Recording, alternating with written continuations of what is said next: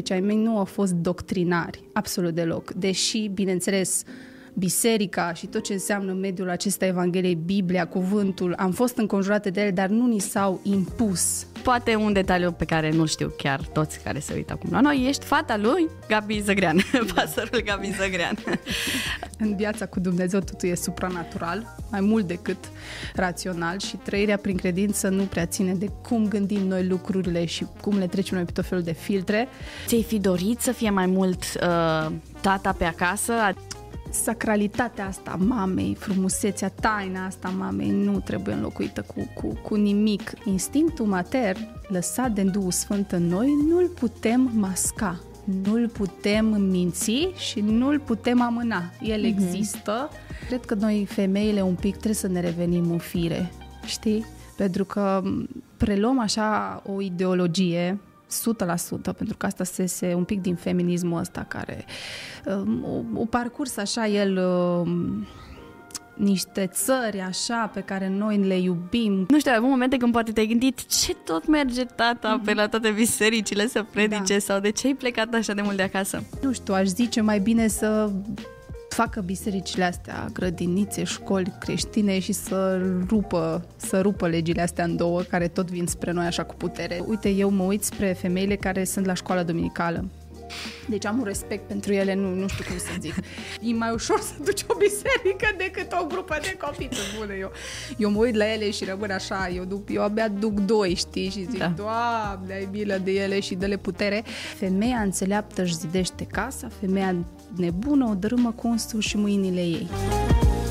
Bun găsit la Eclesia Life, un nou podcast, un nou invitat. Am vorbit despre mai multe subiecte de-a lungul timpului, uh, am abordat și subiectul de homeschooling, am vorbit despre relația dintre părinte și copil, uh, fie că vorbim de copii mici, fie că vorbim de copii adolescenți, însă până acum nu am vorbit despre rolul femeii în societate a femeii creștine.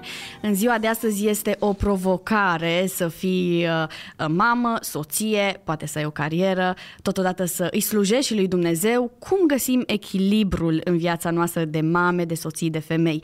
Despre acest subiect vorbim astăzi cu invitata noastră care a venit tocmai din Bistrița, uh, Bela Știr. Bine ai venit la Eclesia Life! Bine te-am găsit și mulțumesc pentru invitație. Deja m-a obosit uh, toată enumerația asta pe care ai făcut.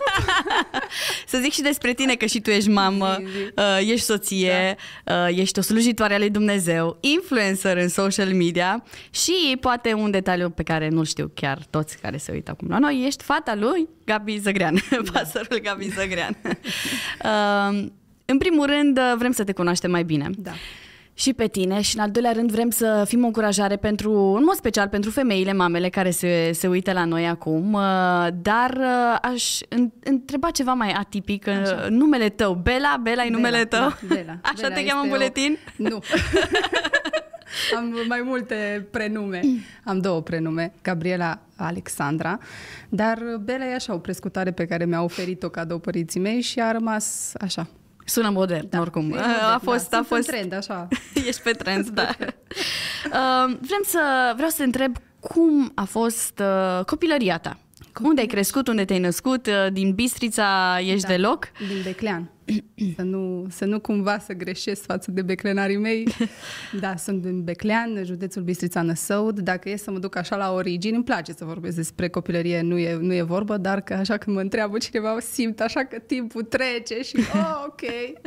Da, copilăria mea, copilăria mea, cum ai și introdus așa, uh, cu Gabi Zăgrean, cu fratele Gabi Zăgrean în frunte, atunci pot să zic că am avut uh, parte de un mediu creștin, am trăit și trăiesc așa aproape de părinții mei și am locuit cu ei până m-am dus uh, la 18 ani de acasă, dar în copilăria mea uh, am avut această figură de la început. Cred că am simțit-o de copil de pastor sau mm-hmm. da, acest mediu, mediu creștin unde se slujea dacă mi-aduc aminte, eu, eu așa în copilărie am prins mai multe faze a părinților mei. Cred că am prins incipientul, știi? Toată povestea lor s-a derulat în fața mea pentru că eu sunt primul copil, noi suntem mm-hmm. patru frați, două fete, doi băieți și cumva eu am fost primul copil, toată presiunea asupra mea, uh, dar am văzut uh, tot, știi? Am văzut tot, eu am început așa, m-am născut, părinții mei au fost croitori Ce oh. Tata și mama făceau veste de piele, munceau la mașina de cusut, așa au început și țin minte și acum prima mea veste de piele pe care tata mi-a, mi-a, mi-a croit-o. Um, apoi încetul cu încetul a început să fie lider de tineret și mai apoi să plece de acasă. Deci, copilăria mea a fost cumva lipsită de un pic de figura paternă, dar cu un scop pe care îl respect și până la urmă am ajuns și eu să-l um, să-l preiau. Îmi aduc aminte de mine ca un copil foarte introvertit. Faptul că vorbesc eu acum și mă exprim înseamnă o dezvoltare de mai mulți ani, pentru că am fost un copil destul de tăcut, introvertit. Um, da, cum ți-am zis, am, am avut parte de ani, primii ani de că zicea părinților mei, care și ei erau în formare, și am fost primul copil și am fost tot așa. Ne-am tot mutat, am avut uh-huh. mai multe locuințe în Beclean, Până ei s-au stabilit, deja eu eram uh, ușor uh, preadolescentă, când am avut și noi casa noastră, am văzut începuturile lor grele, am avut parte și de o altfel de copilărie, unde mama îmi dădea o geacă, aia era un an de zile, aia era, știi, spuneam Alexandrei, fetiței mele, într-o zi, știu unde mă ducea mama să-mi cumpere, hai, să-mi cumpere haine, la piață tu, hai să mergem la piață să vezi de unde tu ți din mall. Uh, dar uh, uh, cumva lucrurile alea m-au ajutat foarte mult acum, pentru că mi-am dat seama de anumite valori pe care le-am primit atunci. Casa noastră a fost tot timpul așa cu a răsunat a rugăciune, mama a fost omul care a stat mai aproape de mine pentru că tata fiind plecat, cumva în spatele lui a fost, am, am descoperit și am văzut o mamă. Am avut aceste figuri, dacă vrei, exemple de oameni care au pus în practică ceea ce au slujit. Și cumva așa mi-a fost marcată copilăria mea. Se spune că fetele sunt mai atașate da, de tați. De tați Fata da. lui tata, tot timpul fetele cu tata, deci da. practic în absența, în absența tatălui, tatălui tu te-ai atașat mai mult de da. mama ta. Mi-am făcut o prietenă cea mai bună prietenă, care și acum este mama, cu ea mă pot deschide. Mama m-a și tratat, na, nu știu cât e de corect, dar mama m-a tratat așa ca pe un adult de la început. Mi-a vorbit așa foarte răspicat, autoritar, dar în ea am văzut și văd în continuare o luptătoare uh-huh. pe care eu am, eu așa m-am născut cu ea. În casa noastră se cântau tot timpul imnuri, mama cântă, îi place foarte tare să cânte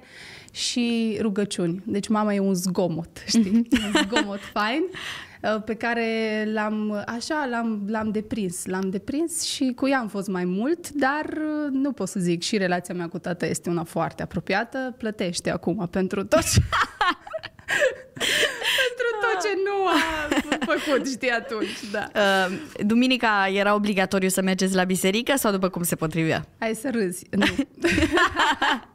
adică, dacă, uite, da, chiar dacă a fost un mediu evanghelic, dacă e ceva ce respect foarte ale la părinții mei, nu știu dacă o să reușesc atât de mult în, în perioada asta în care suntem cu tot ce înseamnă trecerea asta de la o ideologie uh-huh. la alta, curentele care vin, dacă o să pot să fiu atât de... dar vreau să fiu de să înțeleg copiii mei, la fel cum ai mei au făcut-o, știi? Uh-huh. Nu au pus niciodată presiunea asta, deci ai mei nu au fost doctrinari, absolut deloc. Deși, bineînțeles, biserica și tot ce înseamnă mediul acesta Evangheliei, Biblia, cuvântul, am fost înconjurate de ele, dar nu ni s-au impus, știi? Uh-huh. Eu spun întotdeauna că eu l-am văzut pe Dumnezeu în părinții mei ca exemplu personal. Nu au trebuit să facă mai mult decât făceau deja, știi? Uh-huh. Adică niciodată nu ne-au certat dimineața dacă nu eram gata, pregătit, știi? Nu exista treaba asta. Cumva de asta ne-au venit cumva, eu cred personal, și natural, știi? Relația cu Dumnezeu și toate lucrurile astea, pentru că am fost curioși de ele, nu ne-au mm-hmm. fost impuse. Mi se pare că aici se întâmplă o problemă când, de regulă, copiii din familii, de păstori și așa mai departe, câteodată spuși așa într-o stare și într-o situație de către și către familie în sine, care trebuie să respecte anumită conduită. Dacă nu faci asta, nu e ok. La noi nu a fost așa. Tata și mama ne-au înțeles cumva toate etapele, știi, și adolescente și preadolescente și mai departe a tinereții. Ne-a lăsat să fim și noi, să ne exprimăm cu nebuniile noastre, cu rebeliunile noastre, dar întotdeauna ne zicea, ok, um, face asta, aici sunt și repercursiunile tale, știi? Și mi se pare că asta cu mersul la biserică pentru mine era, nu trebuia să-mi spun, adică eu vedeam că mei merg, cumva s-a setat exemplu și obiceiul prin ceea ce vedeam deja. Și cumva da. nu a fost o chestie de doctrină, știi? Da. Chiar nu. Au fost uh, momente când poate uh, te-ai gândi sau ți-ai fi dorit să fie mai mult uh, tata pe acasă, adică să te-ai gândit vreodată, nu știu, soțul meu, de exemplu, e în muzică, da. nu e pastor, dar slujește la fel de da. mult și copilul nostru cel mai mare, care are 5 ani, de multe ori zice, iar e tata da, la repetiție, da. dar de ce iar la repetiție? Corect, da. uh, nu știu, ai avut momente când poate te-ai gândit, ce tot merge tata mm-hmm. pe la toate bisericile să predice da. sau de ce ai plecat așa de mult de acasă? Să știi că de fiecare dată când mă gândesc la întrebarea asta, că de multe ori mi-a fost pusă sau mi-am pus-o eu, mm-hmm. am uh, extras trei cuvinte pe care cred că odată cu maturitatea am început să le înțeleg și mai bine. Am înțeles harul pe care l-am, mm-hmm. responsabilitatea, dar și sacrificiu. Cam așa le-aș integra. Um, pentru mine este un har în continuare faptul că tata este un slujitor care își păstrează înainte lucrarea curată și faptul că a trebuit să plece așa de des, am încadrat întotdeauna, acum înțeleg. Pe atunci poate mai puneam semne de întrebare în faptul, în, în acel verset care zice cine va lăsa tată și mamă pentru mine, știi, cine nu va lăsa tată și mamă pentru mine nu este vrednic. Uh-huh. Și cumva am zis, da, tata iubește pe cineva mai mult decât pe noi, dar nu pentru că ne iubește pe noi mai puțin, uh-huh. știi? Da. Și pentru mine, pentru mine m-a stârnit lucrul ăsta mai curios așa să văd de ce. Dar de ce există un sacrificiu atât de mare în treaba asta, încât să-ți leși familia și copiii și să mergi în lucrare, în da. Știi, tata n-a fost păstor la o biserică ca să zici a fost acasă, el a fost evanghelist, deci practic el tot timpul a misionat, a plecat, a avut Era pe drumuri. Lungi, era mm-hmm. pe drumuri și cum ziceam și înainte de podcast, eu și fratele meu Robi am fost cei care am plătit mai mult prețul pentru că el atunci începea să meargă și a fost foarte rar acasă, Uh, da, l-am simțit, am simțit asta ca un sacrificiu, în același timp ca și un har, pentru că ceea ce ne-a oferit slujirea tatei, relațiile cu oamenii pe care i-am întâlnit, exemplul personal ne va rămâne întotdeauna întipărit în minte, relația pe care o are el cu Dumnezeu ne-a impactat viața noastră spirituală și apoi responsabilitate pentru că cumva a trebuit să grijim de numele ăsta și vom griji până la capăt, adică vom fi responsabili să fim ce trebuie să fim pentru el, să fim niște mâini care îl ajută și nu îl încurcă. Aici a fost mai greu pentru că vezi tu ca și copii treci prin tot felul de situații și copiii au propriile lor decizii și au și ei momentele lor de rebeliune și cred că, da, în unele momente aș fi zis aș vrea să fie tata acum aproape, știi? Dar eu îi zic de multe ori, acum și eu și fratele meu suntem căsătoriți, știi, și mai venim la el cu tot felul de situații și așa foarte, hai de mine, dar acum și voi ați venit, dar știi cumva vă, vă v-ați căsătorit, adică da. și eu zic, tată, știi că n-ai fost acolo când a trebuit. Ei, așa plătești în viață. Acum când ai vrea să fii liber de noi, tot venim, tot venim și avem nevoie, știi? Mai zice și noi, vezi, pe alții consiliez, avem și noi nevoie, știi? Da. Dar cam așa aș zice. Există momente, ce să zic, îl încurajez pe băiețelul tău să vadă partea bună, deși nu e tot timpul plăcut trebuie să înțelegi sacrificiu când e unul pentru Hristos. Cred știi? că cu timpul, oricum da, cum crești, încep să înțelegi tot apare, mai multe. Da, da. da 100%. Cum l-ai cunoscut tu pe Dumnezeu? Um, păi, dacă tot am avut istoricul ăsta lung despre familie, în primul rând. Prin familie, prin da. ei, prin ochii lor, prin slujirea lor și prin exemplu. Um, dar personal, personal, la mine a avut parte, am avut parte de nașterea din nou, ca să zic așa, în momentul în care m-am, uh, m-am implicat foarte tare în a merge la tineret, la corul de copii, la tot ce a fost așa activități în biserică. Încetul cu încetul mi-am format și eu așa un anturaj frumos de fete de la biserică și am început să frecventez tot mai des tineretul, să frecventez tot mai des biserica și așa mai departe, programele de la biserică și s-a, s-a înfiripat, bineînțeles, acest, acest frumos moment al nașterii din nou um, care mi-a schimbat mintea, viața, perspectiva și cumva m-a impactat foarte tare, dar asta s-a întâmplat foarte devreme, foarte devreme și um, foarte devreme am și ales să închei legământ cu Dumnezeu, pe la 15 ani. Mi-am mm. dorit foarte tare să nu știu, să experimentez tot ce se putea din mm-hmm. Dumnezeu, știi? A devenit așa ca o pasiune, știu, flacăra aceea de început, deși eram foarte tinerică, la mine a mers totul uh, lin, natural, uh, m-am înconjurat de oameni faini, aveam o biserică atunci super, super plină de tineret și vedeam, eu totdeauna am fost copilul și și acum sunt, sunt omul care privesc și mă, mă pun lângă oamenii care sunt mai puternici ca mine spiritual, am avut eu așa, am un principiu de viață, tot timpul să mă pun lângă un om care îmi și dă ceva, știi? Uh-huh. Nu care mă duce în direcții care mă, mă pierd, ci să mă îmbogățesc. Știu, de regulă sunt așa ca un burete, dacă mă pui acolo bine, absorb tot, știi? Asta înseamnă că ai fost și destul de matură pentru da, 15 ani. Am fost foarte matură. Tot timpul zic cu o prietenă, tu nu ne-am născut bătrâne.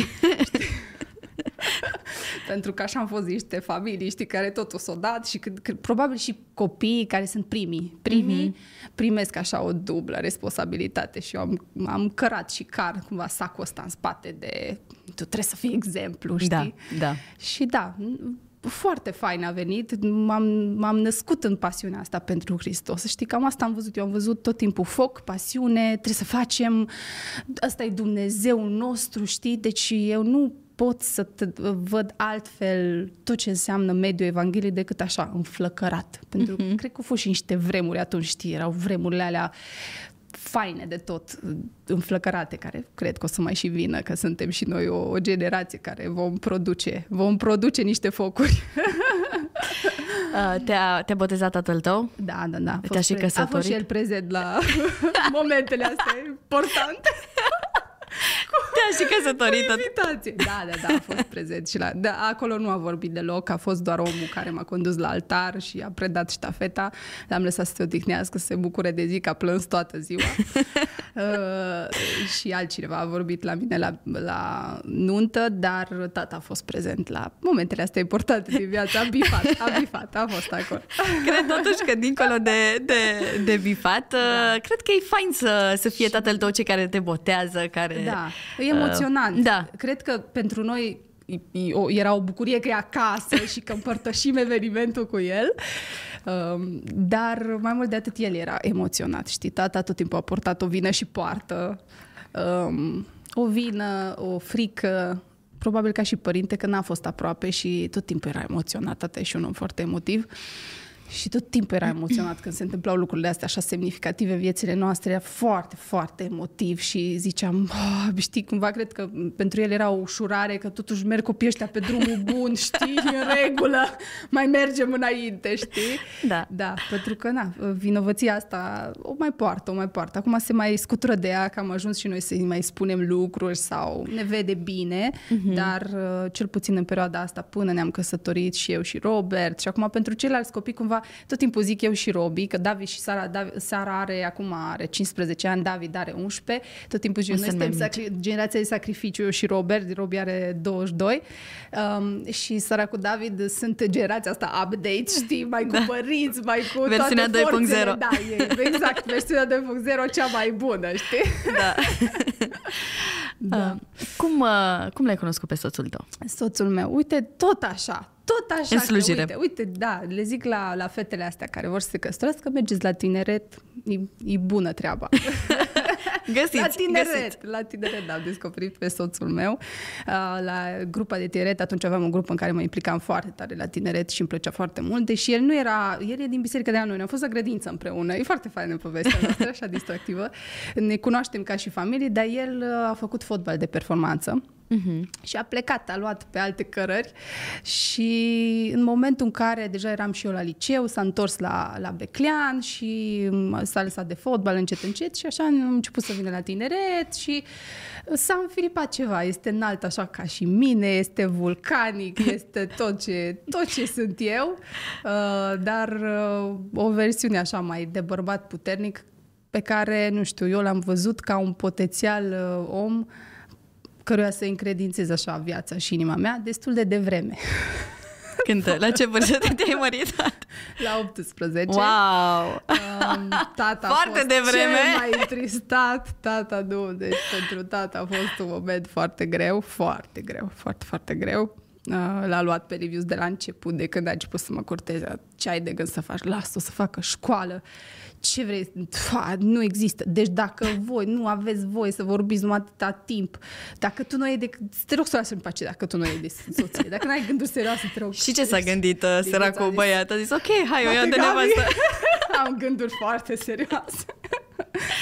Uh. Și da, ne-au lăsat până la urmă, ei, deși au fost foarte, tata a fost super reticent, așa, nu a vrut să plec așa de repede de acasă, pentru că eu și aveam așa un plan, îmi doream foarte tare să merg la facultate, să Uh-huh. Dar Dumnezeu mi-a dat o, un alt drum și cred că o să vorbim și mai departe despre el, cel al profesiei. Pentru mine, în momentul în care m-am căsătorit, Dumnezeu mi-a dat o, o altfel de turnătură așa a situației, dar am acceptat-o pentru că, nu știu, eu m-am rugat foarte mult ca Dumnezeu să fie în alegerea pe care eu am făcut-o. Uh-huh. M-am îndrăgostit de reviews, dar mai mult decât atât, cred că am purtat foarte mult în rugăciune relația, pasul, am fost foarte conștientă și matură, cred eu, cât de cât aș dedica. Da. da. Acum pot să zic că m-aș am mai simt așa o umbră de maturitate mai puternică în momentul în care am copii și devii da. părinte și așa odată cu trecerea anilor. Dar cred că am și sunt și am fost foarte conștientă și crede-mă, pe Liviu, dacă îl întreb, te-ai căsătorit, uh, ai mai face pasul ăsta atât de devreme? El zice, m-aș fi căsătorit mai repede, știi, tot timpul e așa da. glumeț. Și eu aș zice că da, la fel aș merge să merg după ceea ce am adus înaintea lui Dumnezeu, știi? Pentru că nu a fost o chestie de instinct, a fost mhm. o chestie așa asumată înaintea lui Dumnezeu și am zis, tată, simt că asta vreau și el este, a fost cam primul băiat cu care cu adevărat am vorbit și am zis eu, eu altul nu mai vreau să cunosc, deci eu mă duc înainte, știi? da. uh, cred că e fain asta, uh, da. chiar dacă, uh, deși acum în ultima perioadă văd că sunt mai mm. mulți tineri care se căsătoresc da, mai da, repede.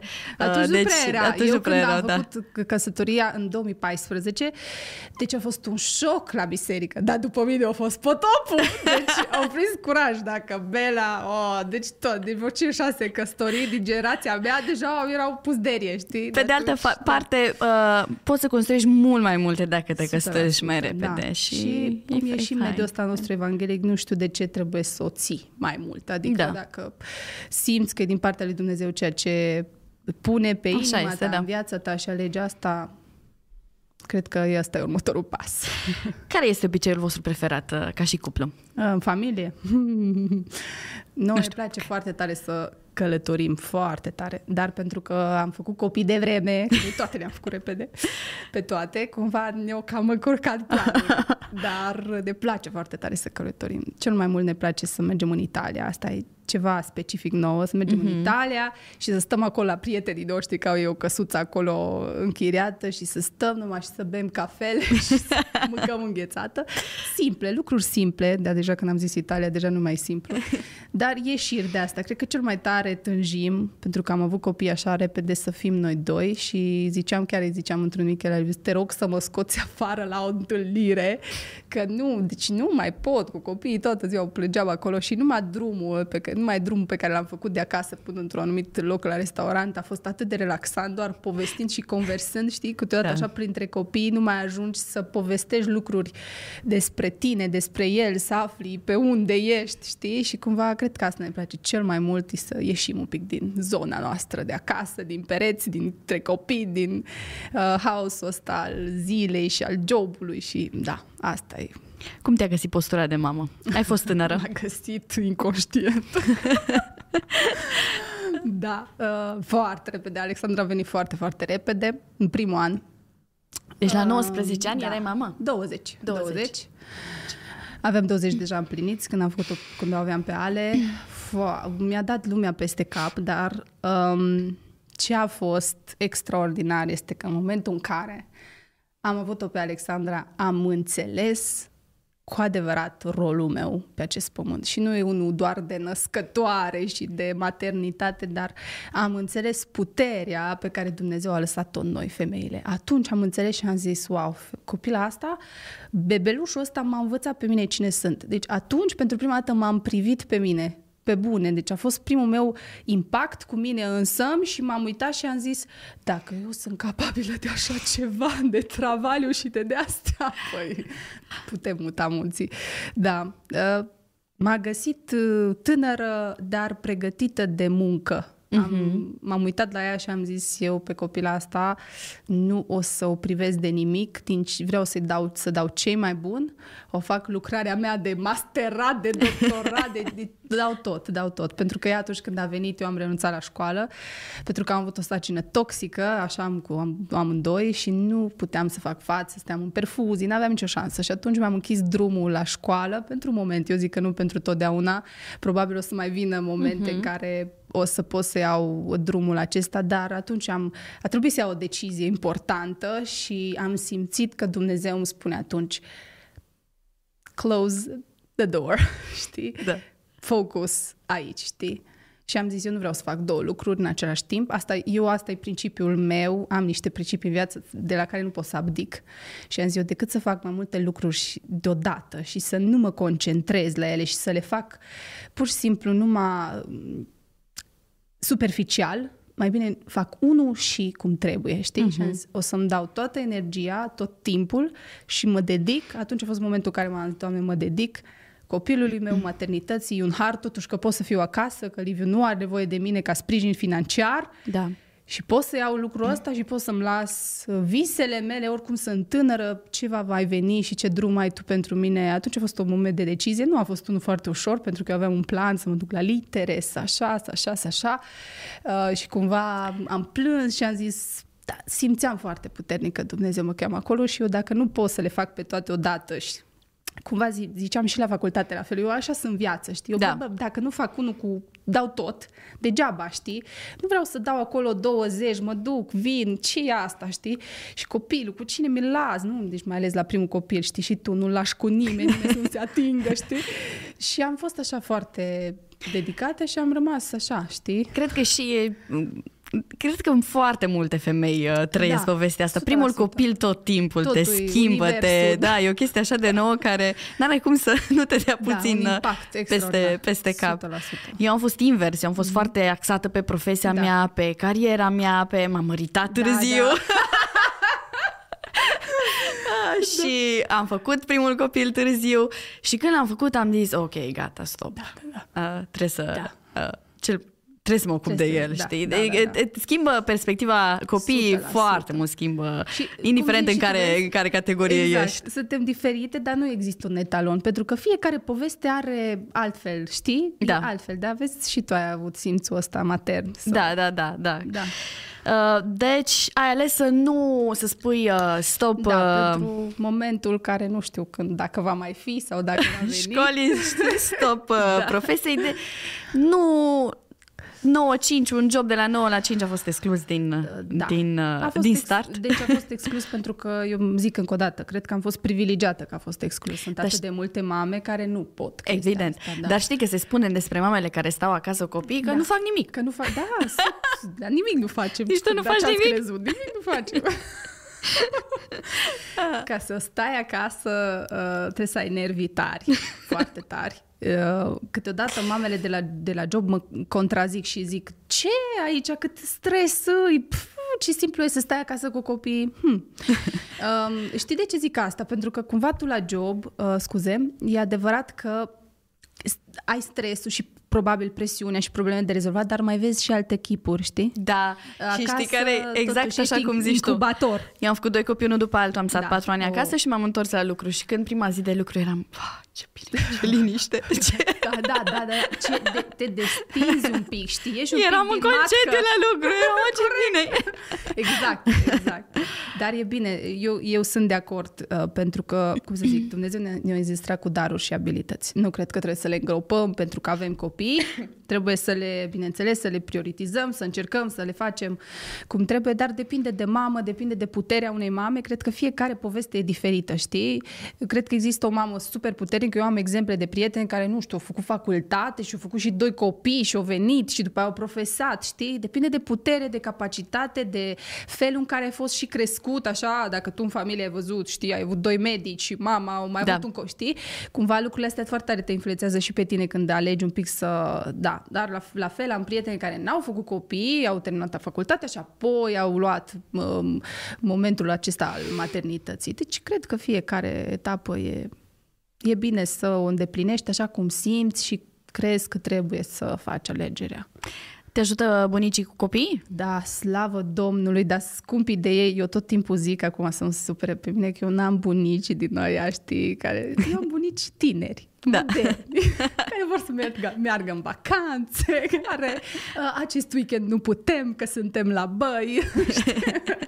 da, a mei la fel pleacă, vin, dar cât așa totuși nu chiar deloc mă ajută, mai ales când sunt momente așa de criză care cu adevărat am nevoie de ei și de sprijinul lor să acolo și acum sunt cu mama, copilașii și am socri buni, am mamă bună care mă ajută. S-ar putea și mai mult, dar e bine și atât. Un mesaj. Subtil! Da. Um, spuneai despre tine când am vorbit la telefon că ești și o slujitoare Da. a lui da. Dumnezeu. Uh, cum îi slujește lui Dumnezeu? Sunt o slujitoare, Domnul Iisus să mă ajute să fiu rob bun și credincios.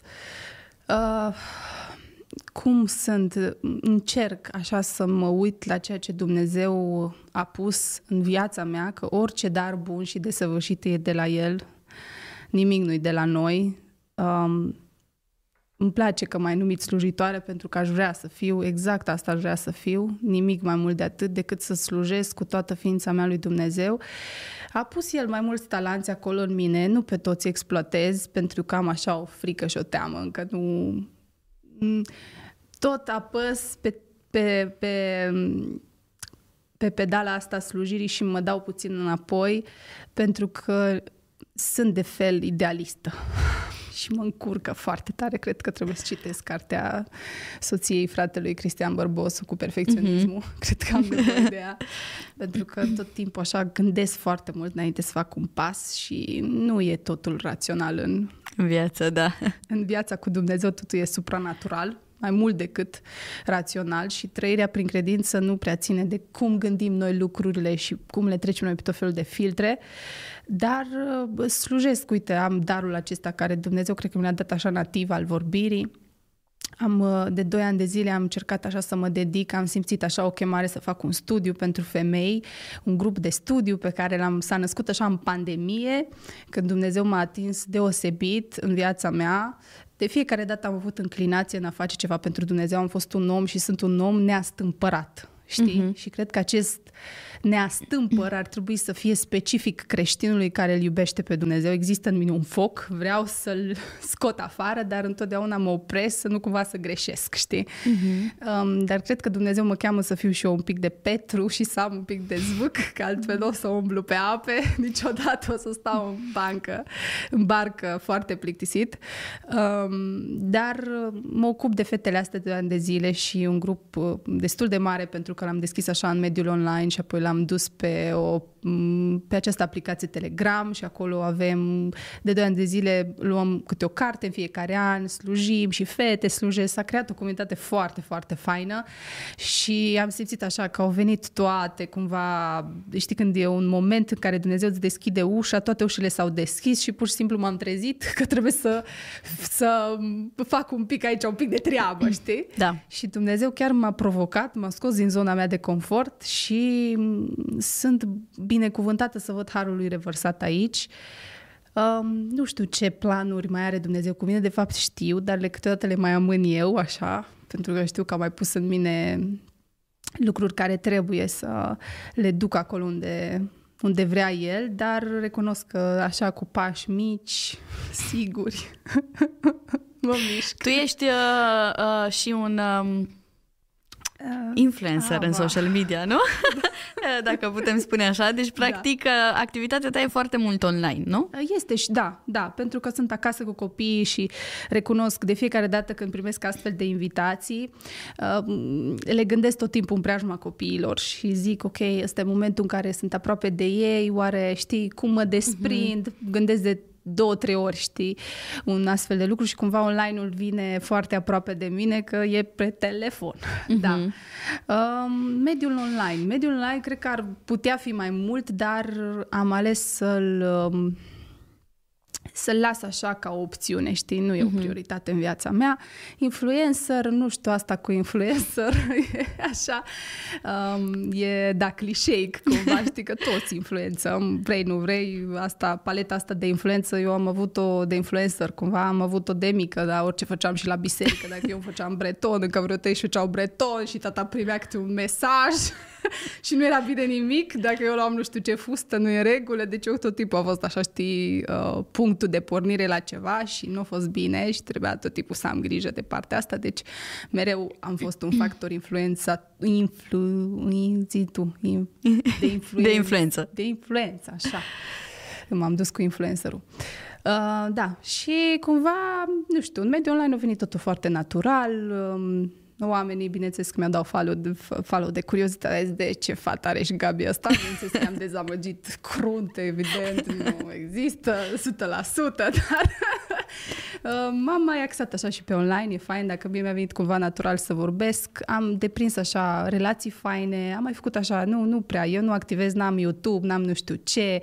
Uh, mie îmi place să trăiesc mai mult în viața reală, deși da, comunitatea care am făcut-o în online e super faină pentru că de acolo am început să mișc în slujire, știi? Uh-huh. Să mișc cu grupul de fete. Nu cred că l-aveam dacă nu aveam platforma asta, știi? Dacă da. nu uh, se, se închega toată povestea asta, cred că e tot așa o oportunitate, dar pe care nu o prioritizez neapărat în viața mea, pentru că uh, am ales să înțeleg Instagramul ăsta că trebuie folosit cu foarte mult discernământ și înțelepciune, pentru că sunt tot felul de curente, tot felul uh-huh. de mhm. valuri și uh-huh. uh, expunerea uh, trebuie să te învețe să te și protejezi, nu tot timpul să expui totul. Am învățat și eu foarte multe lucruri pe mediul ăsta online. Eu de regulă sunt un om care spune lucrurilor pe nume, nu-mi place să fiu falsă, ipocrită, asta sunt, asta mă prezint înaintea ta, ăsta sunt eu și dincolo de cameră și aici.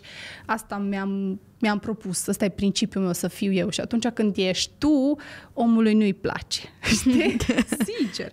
Uh, chiar dacă Trebuie cumva... să prezinți cât de cât o imagine perfectă exact, în social trebuie media. să fii un pic... Uh, Mama perfectă, soția da, perfectă. atenție la nu știu câte. Eu, dacă și te uiți la mine pe Instagram, eu mai apar așa și cu halaj, cu părul prins. Adică si eu, nu pot să fiu altfel, știi? Și da, sunt eu autentică și așa vreau să rămân până la capăt. Da, da, pot să zic că mm, mi-a, mi-a, mi-a dus așa o, și bucurii Instagramul și oportunități frumoase și de slujire, clar. Da, pentru că despre asta e vorba, nu se întâmplă altceva. Dar nu, uh, într-un fel, nu știu, cred că e bine să ai activitatea online. Mm-hmm. Într-un fel, cred că e și greu, nu știu, poate e o zi proastă. Da. Poate n-ai chef. Da. Poate... Eu, eu n-am lăsat să mă presioneze Instagramul. De asta n-am ales să fiu un influencer plătit, cu normă, să fac lucruri. Deși nu zic că e rău, că dacă ai abilități și ești super uh, smart și știi. Dar eu am ales să fiu un om liber și am zis, băi, eu nu vreau să fiu condiționată de nimic, știi? Um, pentru ce Instagramul? Da, ok, pentru a împărtăși lucruri. Că până la urmă Instagramul și toată treaba asta, platforma online a venit odată cu copiii mei Știi, mm-hmm. am descoperit acea blogăriță de mamă în mine, această a da. tot știutoare. După aia mi-am revenit cu Asher și mi-am dat seama că nu, nu, nu, nu trebuie să mai zic eu nimic. Um, și cumva din ideea asta de a mă conecta cu oameni, de a împărtăși lucruri, de a afla lucruri, um, mi-a venit super natural, dar e în regulă, sunt foarte liniștită cu Instagram-ul, știi, așa, e o opțiune, mi-e drag, iubesc oamenii de acolo și comunitatea, dar nu las să mă presioneze niciodată nu las. Ce, ce, ce le spune femeilor care uh, simt o presiune când vine vorba de, ok, uh, nu uh, da. de social media, dar de jobul lor, uh, care poate simt că uh, trebuie să facă față unei slujbe, poate de la 9 la 5, mm-hmm. care este solicitantă, dar totodată au și copii uh, și nu reușesc să găsească balanța. balanța. Echilibru. Să știi că am prietene de genul ăsta și mă duc la ele la coafor și le văd niște antreprenoare extraordinare, le văd atât de pasionate de munca lor și de darul lor, dar de fiecare dată le văd triste și cu un regret imens copiii să acasă. Uh-huh. Eu azi am de stat până la 5, știi? Și în caz fericit. Caz fericit. Și îmi dau seama că e o durere. E o durere um, Le-aș zice să nu se mai învinovățească atât de mult, pentru că sunt mame care stau acasă, pot să stea acasă și poate nu se conectează atâta cu copilul lor, uh-huh. ca o mamă care vine de la serviciu, e adevărat, încărcată, obosită, dar vine și 20 de minute, 30, 40, ce oferă atunci când vine de la serviciu pentru copilul ei, momentul ăla, ochii aia, privirea aia, poate nu oferă o mamă care stă șapte ore. Știi? Da. Pentru că e important și eu stau de multe ori acasă, cum zici tu, dar poate nu stau. Știi? Adică da. nu stau cu ei, nu mă conectez da, du-te, vină, dă schimbă-l, culcă dar nu sunt acolo, știi? De multe ori uh-huh. trebuie să-mi aduc și eu aminte, stai, eu am vorbit cu Alexandra asta, astăzi m-am jucat cu Așer, am avut momentul ăsta de conectare. Dacă nu, atunci, știi, sunt doar o figură de om care, da, îi va influența cumva viața. Um, le-aș zice să nu mai pună presiunea asta pe, pe ele și, doi, să să vorbească un pic cu interiorul lor, să-și vadă prioritățile, dacă cu adevărat asta trebuie să faci în momentul ăsta, ce înseamnă uh, um, pentru tine cariera, cât uh, e de important, știi? Și dacă simți chemarea, cum ai zis și tu, că la al doilea, ai zis la primul, la, la, la primul ai simțit așa că ai nevoie de focus, ad- adică pune pe pauză, știi, și um, zic un lucru, cred că primii ani ai copiilor nu ne vom mai întâlni cu ei niciodată, știi, de multe da. ori zic și mie că e perioada asta grea și cu Așer face trei ani curând și e o perioadă așa dificilă cu el, e un copil și foarte puternic, un munte de om și um, zic, da, da, totuși nu o să mai am asta, știi? Așa este, da. Totuși nu o să mai am asta.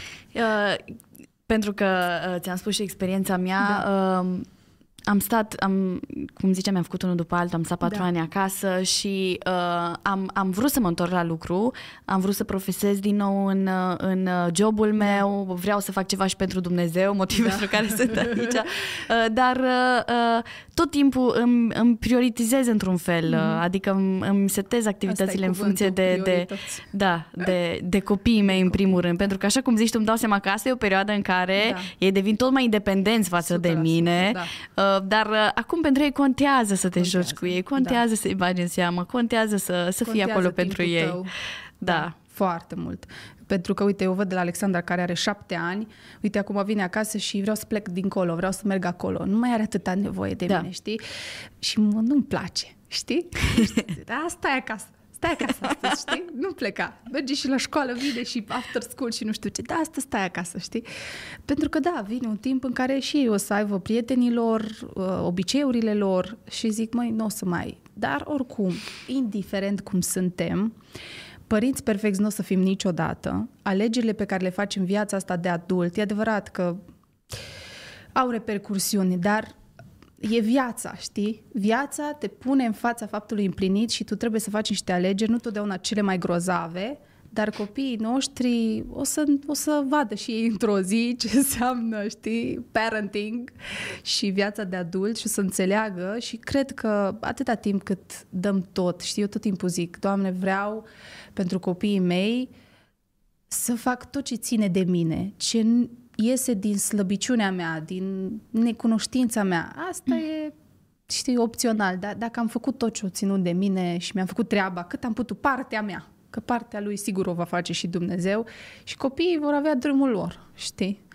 În ziua de astăzi este și asta o provocare, pentru da. că dacă te uiți uh, uh, în societate, uh, este foarte uh, cool să, să fii o mamă antreprenor, da. să fii uh, poate single mom care își crește eroic uh, copiii singură, da. uh, să ai o carieră foarte bună pe lângă...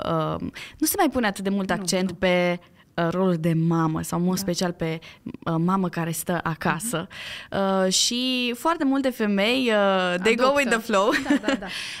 uh, și intră evident în ceea ce ne oferă, ne oferă societatea, merg pe, pe cariera profesională da. uh, nici nu știi cum e mai bine uh-huh. să mhm. faci, să dai 100% pentru copiii tăi uh, să stai acasă, să le oferi tot sau uh, poate 50% mm. și restul să, să ți-l dedici ție, să, da. uh, pentru că ei cresc, se duc. Da, da, da. și să fie acolo un pic de egoism. oh, da, este un curent. Este acest curent al femeii, al super femeii, care um, ușor, ușor s-a tot modernizat, știi? Și cumva frumusețea care am fost noi crescuți, a mamei de acasă, a mamei care făcea mâncare, care lăsa în urma ei miros culinar, de parfumul culinar mâncare și nu gătită. lăsa pe cel de plec la lucru. Um, sacralitatea asta a mamei, frumusețea, taina asta a mamei nu trebuie înlocuită cu, cu, cu nimic, dar um, știu că trăim într-o diferită societate, dar totuși zic, zic că copiii noștri merită 100%. Adică noi decidem să-i avem, nu ei sunt de vină. Uh-huh. Noi îi aducem pe lume și nu cred că trebuie doar făcuți de-a dragul de a avea casa plină și de a nu te ocupa de ei. Uh-huh. Și cred că noi, femeile, un pic trebuie să ne revenim în fire, știi? Pentru că preluăm așa o ideologie 100%, pentru că asta se, se un pic din feminismul ăsta care um, o, o parcurs așa el um, niște țări așa pe care noi le iubim, un pic de America, un pic de Londra, un pic ne place așa de datorită acestui spațiu al social media am avut acces uh-huh. la foarte multe informații și cumva ușor, ușor să, știi, preluăm în subconștient anumite lucruri. Băi, urmăresc pe nu știu ce influencer, am zice să fiu independentă, dragă, să ai și tu banii tăi, nu trebuie să depinzi de nimeni, dragă, ce, știi? Și te uiți azi, te uiți mine și zici, eu de ce stau acasă? Eu de ce mă întreb bărbatul unde trebuie să mă duc, știi? Și foarte ușor ne trezim că am înlocuit rolul pe care Dumnezeu l-a construit de fapt pentru femeie, pentru că exact ce ai zis tu, exact ce spuneam de prietenele mele, instinctul matern lăsat de Duhul Sfânt în noi, nu-l putem masca, nu-l putem minți și nu-l putem amâna. El mm-hmm. există, ne rupe pentru că te duci la muncă și tot te simți vinovată și zici, mă, ceva nu e în regulă. Uh-huh. Și atunci, cred că asta se întâmplă acum, un fel de devalorizare, un fel de o reorânduire. Vezi tu că și atacul ăsta asupra familiei, uh-huh. uh, copiii sunt ai statului, asta, asta, ușor, ușor, vedem toate lucrurile astea, toate nebunile astea care se întâmplă și noi preluăm o ideologie, preluăm o minciună, preluăm o fantezie, pentru că noi, fără bărbați, suntem doar o coastă umblătoare, știi?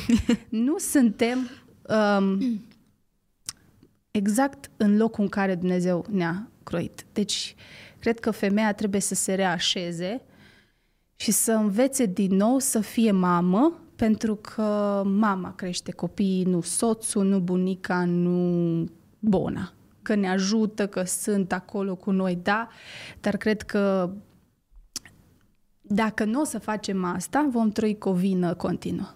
Și dacă e să ne uităm, că mi îmi place să mă uit la, de multe ori la podcasturi sau să urmăresc cu oameni măreți, așa, măreți și extraordinari. Și ascultam într-o zi pe Maya Morgenstern și spunea, ce, care este regretul dumneavoastră? Și a zis, că n-am stat acasă cu copiii mei, știi? Zice, dar a fost o decizie asumată, dar ăsta e cel mai mare regret, adică mm-hmm. îți asumi, dar da. Rămâi cu regret. S-ar putea știi? să regreți mai târziu. Da, da. da. Asta aș zice. și dacă tot stai acasă să faci și homeschooling? da, ți-am zis, pentru cei cu nervi tari. Măi, că și asta e un trend. Este, este un trend, dar e bun. Nu aș zice că e ceva rău, dar uh, trebuie să știi și de ce ești capabil. Exact cum spuneam și ție, dacă există în tine un spirit așa de, de femeie, învățătoare, pedagogie, ai o răbdare extraordinară. Eu, uite, eu mă uit spre femeile care sunt la școala dominicală. Deci am un respect pentru ele, nu, nu știu cum să zic. Cumva zic, băi, învățătoarele, educatoarele au ales profesia asta. Da. Surorile astea de la școala duminicală se duc așa și ele benevoși și zic, Doamne, vreau să slujesc, dar nu știu ele cu ce se confruntă. Știi că e mai greu să duci o bis- e mai, uș- e mai ușor să duci o biserică decât o grupă de copii. Bune, eu. eu mă uit la ele și rămân așa, eu, duc, eu abia duc doi, știi, și zic, da. Doamne, ai milă de ele și dă-le putere, pentru că se duc copiii noștri acolo și pe noi merge și comentă, soră, da, pe meu, de ce nu le-ai pus la verset, știi? Lasă, soră, că nu știi tu ce ai acasă, știi? Um, dar, pf, ce să zic, zic cu homeschooling-ul, mă tentează și pe mine, am așa câteva tentative, după aia mă liniștesc. Am zis că dacă este așa, vin spre noi anumite lucruri pe care nu le mai pot controla și sunt cumva presionată, o să fac și homeschooling, eu sunt deschisă, sunt un om așa care, hai să facem, să învățăm, să vedem cum e treaba, nu ne lăsăm. Dar, nu știu, aș zice mai bine să facă bisericile astea, grădinițe, școli creștine și să rupă, să rupă legile astea în două, care tot vin spre noi așa cu putere să ne... Cred că e foarte bine și să, să, să te cunoști, uh, cum spuneai tine, tu, pe da, tine, ca să-ți dai mamă, seama să oare... vezi cât E- poți. Adică eu știu sigur că n-aș putea să fac asta. Ah, și chiar aveam o, o, o, o prietenă la biserică care îmi povestea că se gândește să facă o homeschooling și uh, ce părere am eu și nu prea întreb persoana potrivită, că eu nu mă văd potrivită, dar știu altele care fac Da, asta, da, una da. este și cumnata Da, mea, da, da. uh, care cum spui tu e profesoară și uh, s- pot Se fac asta dedică cu, acolo, cu da. excelență, da. Da. Uh, cumva trebuie tu să știi, dar ai o dentistă foarte bună. I-am zis, dacă mă întrebi bine părerea mea, aș zice să mergi să faci Să te științe. liniștești. Dar, uh, uh, cum zic, cred că Da. e, e vorba e, de... E o alegere, este un sacrificiu enorm. Trebuie să știi bine ce poți, cât stai de bine cu mansarda și la nervi și la răbdare și la tot. Îl Încurajez. Și uh, cred că se, se aplică și uh, la educația copiilor Da. și în general la tot ce, ce faci ca și mamă. este. pentru că în momentul în care naști pur și simplu și când e mic bebelușul, de multe ori te gândești înainte, cum o să știu ce, cum o să Așa. știu atunci ce să fac, cum o să știu când Da, e da, nu știu ce, da. cum o să știu când e... Și știi. Și știi, de, de la Duhul Sfânt, Da. instinctul. Și pur și Mater. simplu cred că le, le știi pe toate dacă ești sinceră cu tine și stai 100%. așa și te gândești. Da. De fapt știi răspunsul, doar 100%. că, într-adevăr, trendul, Da. societatea, Ne împiedică. uh, poate anturajul, Anturajul, contextul. influența. Uh, Dacă Da. ai în jurul tău doar mame antreprenori, te gândești, mai să fiu și eu. Dacă Săraca ai doar, de mine. doar mame care stau acasă, te gândești, mă, bă, hai Să să te stau și privească mereu așa. O, tu stai acasă, nu faci nimic. nu faci nimic. Um, dar uh, e destul de greu să găsești și acest echilibru. Este. Și uh, poate că uh, ar trebui să prioritizăm uh, nu doar, uh, ok, copiii și uh, soțul și așa, dar poate că ar trebui întâi să, să, să ne prioritizăm pe noi, să, să stăm în prezența lui Dumnezeu, Da, să, 100%. să îi cerem înțelepciunea aia de care e nevoie. Da. Dacă nu dacă nu ești tu bine, nici casa ta nu va fi bine, știi? Um, eu văd, eu pot să zic, um, eu sunt mereu vulnerabilă și nu am o problemă cu asta. Îmi dau seama în zilele în care nu încep cu Dumnezeu și nu mă retrag în odăița mea și nu fac timpul meu cu Dumnezeu și nu vorbesc cu El și nu mă alimentez din sursa principală a vieții mele duhovnicești, de unde Duhul din mine rămâne treaz și viu, adică cuvântul lui Dumnezeu, sunt un mare rateu, adică clachez de la începutul orei dimineții când o văd pe Alexandra bosunflată, îmi vine să urlu sau știi, nu mai am răbdare sau știi, dar atunci când îmi pun timp deoparte cu Dumnezeu, mă duc așa cu calm și îmi dau seama, stai puțin, asta e o slujire, pentru că, hello, dacă mamele de acasă nu fac nimic, vă zic eu ce fac, slujesc. Sunt anumite mame care se uită poate și la mine sau se uită la oamenii ăștia așa mai vizibili și zic, da, pe asta merge în conferințe, asta cântă, eu nu fac nimic. Nu, nu, tu faci cea mai mare slujire, cea mai mare și crede-mă, în proverbe, în proverbe scrie o răsplătiți-o cu rodul muncii ei. Hm. Care va fi ăla? Cel pe care tu l-ai sădit, de la alăptat, la sticlă, lapte praf, nu contează că tot tu te trezești, tot tu îi dai, tot tu ești acolo, tot de tine are nevoie copil, indiferent cum e forma Da, laptelui, da. solidă, lichidă, nu știu ce. Um, tu slujești și lucrul ăsta pe noi ca și femei ne înnobilează enorm, dar ne și provoacă, pentru că aici zici tu de echilibru, pe te provoacă enorm, pentru că tu în fața copilului tău nu ești doar mamă, ești și exemplu, ești exemplu suprem, ești micul Dumnezeu de ca, pe care el are parte atunci, nu mai știe nimic, tu ești tot, tu ești sursa lui. Și dacă mama nu are o sursă corectă, se distruge pe ea și distruge și tot în jurul ei. Și uite, aici se naște versetul Femeia înțeleaptă își zidește casa, femeia nebună o dărâmă cu unsul și mâinile ei. Și atunci vorbim despre o femeie care are nevoie, da, de un pic de egoism corect duhovnicesc, de a se retrage, de a pune timp deoparte. Pentru că, vezi, primesc întrebarea asta că de aici s-a și născut grupul meu de studiu. Cum reușești tu, dragă, să-ți faci timp pentru Dumnezeu? Și cred că întrebarea e de vină. Știi? Nu omul care o pune, întrebarea. Pentru că dacă tu încă n-ai conștientizat că trebuie să ai timp, nu există, asta nu e ceva opțional. Asta e exact cum copilul tău urlă și plânge că vrea lapte, tu așa trebuie să urli și așa cred că urlă în tine omul ăla din interior, omul ăla care e mort aproape, care are nevoie de hrană. Deci tu trebuie să conștientizezi nevoia. Că nu cred eu, așa zic, că noi nu știm și nu suntem conștienți când ne e foame și ne e sete. Așa e și omul duhovnicesc, știi? Și în momentul în care tu, ca mamă și ca soție, ai înțeles, din punct de vedere, da, teologic, că ai nevoie de cuvânt, din punct de vedere spiritual, de al vieții, al că tu trăiești cu hrana asta, nu mai contează că ești soție. Tu trebuie să fii un întreprinzător acolo puternic, care să forezi adânc în cuvânt și să te umpli de el, ca să faci față, pentru că altfel nu o să reușim, știi? Da, cred că acolo, principal. Apoi da, mai du-te și la o plimbare, fă și sport, e important, știi, pentru sănătatea ta psihică e important. Dar prima dată, întâi și întâi, știi, mai întâi, uh-huh. căutați împărăția. Ca să poți să fie împărăție în casa ta, tu trebuie să o cauți, că copiii nu o să o producă ei, că ei trebuie să o învețe de la tine, să, să, ei trebuie să vadă mama împărăție umblând prin casă, uh-huh. știi? Așa vrea să, să te țină minte copiii tăi? Aș, așa aș vrea, da. Pentru, de ce? Pentru că pe mine mă urmărește exemplu personal în familie. Deci eu am, m-am, l-am cunoscut pe Dumnezeu prin intermediul exemplului din casa mea. Ți-am zis, la mine nu a fost nevoie de multe cuvinte, părinții mei au făcut, au produs.